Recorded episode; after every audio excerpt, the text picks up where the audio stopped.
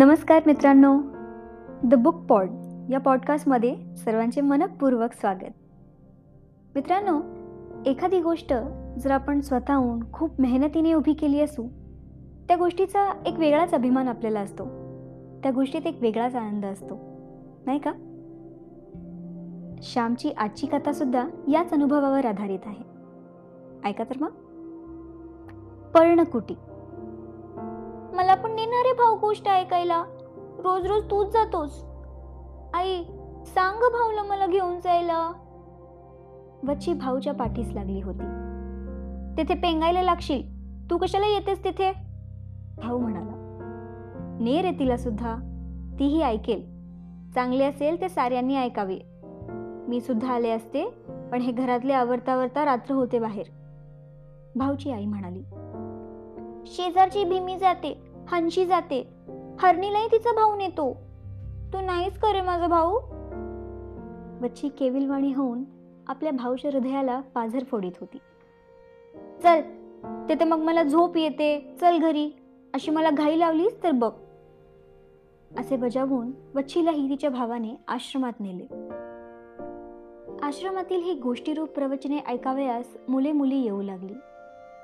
मोठी माणसेही ज्यांना वेळ असतो ती येत असत. बच्ची व तिचा भाव आली तो गोष्ट सुरूही झाली होती. शेवटी माझ्या वडिलांना त्यांच्या भावाने घराबाहेर हुसकवून दिले. भाऊ बंदकी. या भारतवर्षात भाऊ बंदकी फार. कौरव पांडवांच्या वेळेपासून आहे ती अजूनही आहे.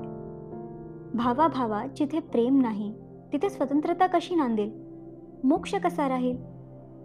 ज्या घरात माझे वडील लहानाचे मोठे झाले. ज्या घरात तीस वर्षे बरा वाईट सर्वांचा संसार त्यांनी चालविला. ज्या घरात त्यांनी इतर सर्वांना दूध दही दिले परंतु स्वतः चिंचेचे सारच खाल्ले. ज्या घरात राहून त्यांनी भावा बहिणींची लग्ने केली त्यांच्या हौशी पुरविल्या. त्या घरातून त्यांना बाहेर जाण्यास सांगण्यात आले. घरात आईलाही अपमानकारक बोलणी सोसावी लागली. आम्ही त्यावेळेस लहान होतो. आई त्या विभक्त होण्याच्या वेळेची हकीकत डोळ्यात पाणी आणून कधी कधी सांगत असे. तो दिवस मला अजूनही आठवतो. आमच्या गावात माघी चतुर्थीचा गणपती उत्सव होता. हा नवसाचा उत्सव होता. गणपतीचा सार्वजनिक उत्सव भाद्रपदातच होतो. महाडच्या धारपांनी हा नवस केला होता. त्यावेळेस अभ्यंकर हे प्रसिद्ध राष्ट्रीय कीर्तनकार आमच्या गावी आले होते. व त्यांची कीर्तने उत्सवात होत होती. गावातील सारी मंडळी देवळात कथेला गेली होती. त्या रात्री आम्हाला कथेला जाऊ दिले नाही. आम्ही निजून गेलो होतो. रात्री नऊ दहाच्या सुमारास आईने आम्हास उठवले माझे आईबाप त्यावेळेस घरातून बाहेर पडत होते. आईच्या डोळ्यातून अश्रू गळत होते. ज्या घरात राहून तिने मोऱ्या गाईचे दूध काढले गडी माणसांना जेवावयास पोटभर घातले. ज्या घरात एकेकाळी ती सोन्यांनी नटून मिरवली. ते घर ते गोकुळ सोडून ती बाहेर पडत होती. दिवसा लाज म्हणून रात्री बाहेर पडत होती. माझा धाकटा भाऊ तिच्या कडेवर होता. यशवंताचा पाठचा तो भाऊ. वडील पुढे झाले. त्यांच्या पाठोपाठ आई व मी मुकाट्याने जात होतो. कुठे जात होतो? आईच्या माहेरी जात होतो. गावातच आईचे माहेर होते. आजोळच्या घरी त्यावेळेस कोणी नव्हते. आजोबा आजी पुण्यास मुलाकडे गेली होती. काही दिवसांनी ती परत येणार होती. रात्री लपत छपत आम्ही आजोबांच्या घरी आलो. देवळात आनंद चालला होता. परंतु आम्ही सुतक्यासारखे वनात चाललो होतो. देवाच्या या विशाल भूमीवर एकाच वेळी अनेक प्रयोग चाललेले असतात. नवीन घरी आता सवय झाली. परंतु आईच्या तोंडावरची खिन्नता गेली नव्हती. काही दिवसांनी आजी परत आली. माझी आजी जरी स्वभावाने प्रेमळ होती तरी थोडी हट्टी होती. माझी आई होता होईतो आजीजवळ मिळते घे कारण स्वतःची परिस्थिती ती ओळखून होती. आईच्या मनात माहेरी राहणे फार खाई. तिला अपमान वाटे. नवऱ्यासह माहेरी राहणे त्याहून मरण बरे असे तिला होईल तिचा स्वभाव फार मानी होता. एक दिवस आजी व आजोबा देवळात पुराण ऐकाव्यास गेले होते. ओटीवर वडील जमा खर्च लिहित होते. आई ओटीवर गेली व म्हणाली माझ्याच्याने येथे आता पार राहत नाही. मी जगावे असे तुम्हाला वाटत असेल तर स्वतंत्र घर बांधा. येथे खाणे पिणे म्हणजे जीवावर येते. वडील म्हणाले अगं आपण आपलेच भात खातो ना? फक्त येथे राहतो. घर बांधणे म्हणजे काय थट्टा आहे? तुम्हा बायकांना सांगायला काय? पुरुषांच्या अडचणी तुम्हास काय माहीत? आई एकदम संतापून म्हणाली तुम्हा पुरुषांना स्वाभिमानच नाही मुळी. माझे वडील शांतपणे परंतु खिन्नपणे म्हणाले आम्हाला स्वाभिमानच नाही. आम्ही माणसेच नाही जणू. दरिद्री माणसाची सारी दुनिया अपमान करते. मग बायको का करणार नाही? कर. तूही अपमान कर. तूही वाटेल तसे बोल. वडिलांचे शब्द ऐकून आईला रडू आले. तुमचा अपमान कराव्याचा माझा हेतू नव्हता हो. उगाच काहीतरी मनास लावून घ्यावे याचे. पण मला इथे खरेच राहावेसे वाटत नाही. मलाही का राहावेसे वाटते? परंतु आपली परिस्थिती माहीत आहे ना.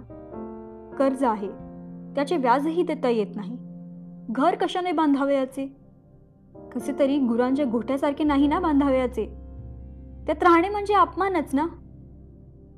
वडील आईची समजूत करीत म्हणाले गुरांचा गोठाही चालेल हो परंतु तो स्वतंत्र असला आपला असला म्हणजे झाले.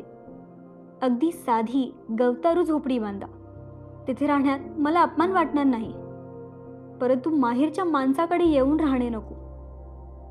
माझ्या भावांच्या बायका उद्या आल्या तर त्याही एखाद्या वेळेस अपमान करतील. आधीच येथून जाऊ. मोठ्या कौलारू घरात राहण्यापेक्षा पानाची झोपडी बरी. अशी झोपडी बांधाव्यास फार खर्च येणार नाही. या माझ्या हातातल्या पाटल्या घ्या. या पुरलं नाही तर नथही वेखा. नथ नसली पाटली नसली तरी अडत नाही हो. कोणाकडे मला जावयाचे आहे? आपली स्वतंत्रता हीच आपली शोभा. कपाळाला हळदी कुंकू व गळ्यात मंगळसूत्र. एवढे मला पुष्कळ आहे.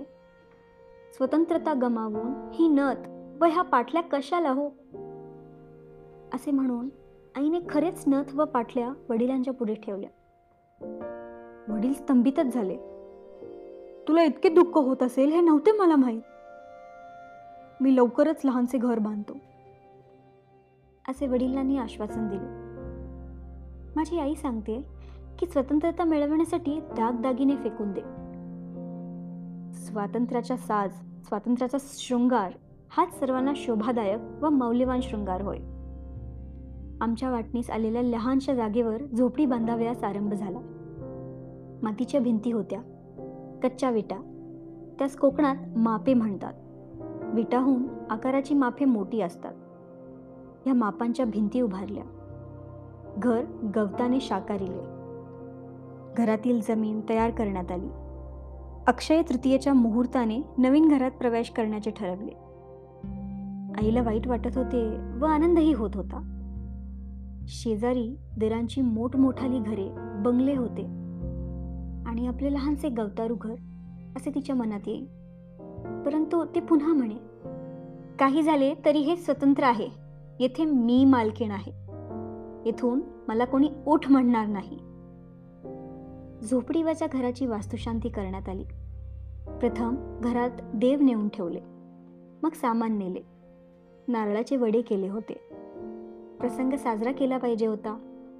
सारा दिवस गडबडीत गेला. वडील लोक सांगत होते तात्पुरते बांधले आहे हो. पुढे मोठे बांधू. परंतु आई आम्हास म्हणे यांच्या हातून मोठे घर आता केव्हा कुठून बांधले जाणार? मला मोठे घर आता देवाकडे गेल्यावरच मिळेल. परंतु ही मठीच माझी स्वर्ग आहे. कारण येथे मी स्वतंत्र आहे. येथे मिंधेपणा नाही. येथे खाल्लेली मीठ भाकर अमृताप्रमाणे लागेल. परंतु परक्यांकडे खाल्लेली बासुंदी पुरी नको. त्या दिवशी रात्री आम्ही अंगणात बसलो होतो. आकाशात तारे चमकत होते. चंद्र केव्हाच मावळला होता? आईला धन्यता वाटत होती. घर लहान होते. परंतु घराच्या पुढे व मागे मोठे अंगण होते. हे अंगण हेच जणू खरे घर. आई म्हणाली श्याम नवे घर तुला आवडले का? मी म्हटले हो छान आहे आपले घर. गरिबांची घरे अशीच असतात. आपल्या मथुरीचे घर असेच आहे. तिला आपले घर फार आवडेल.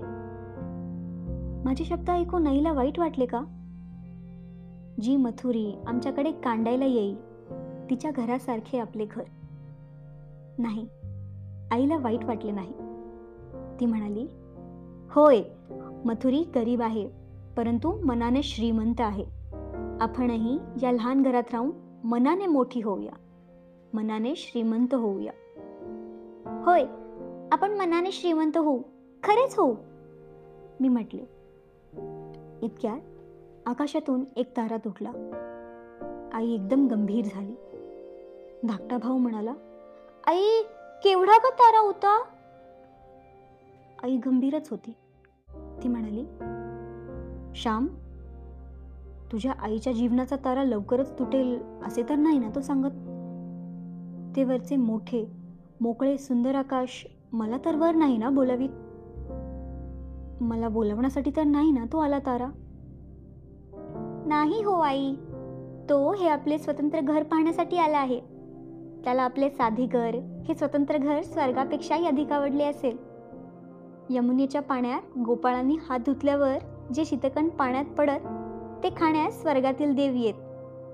असे त्या हरिविजयात नाही का? तसे हे घर पाहावयास ते तारेही येतील. कारण आपल्या घरात प्रेम आहे. तू आहेस. मी म्हटले. माझ्या पाठीवरून वात्सल्याने भरलेला हात फिरवीत आई म्हणाली श्याम कोणी रे तुला असे बोलाव्या शिकवले? किती गोड व सुंदर बोलतोस. खरेच. आपले हे साधे सुंदर घर ताऱ्यांनाही आवडेल. साऱ्यांना आवडेल.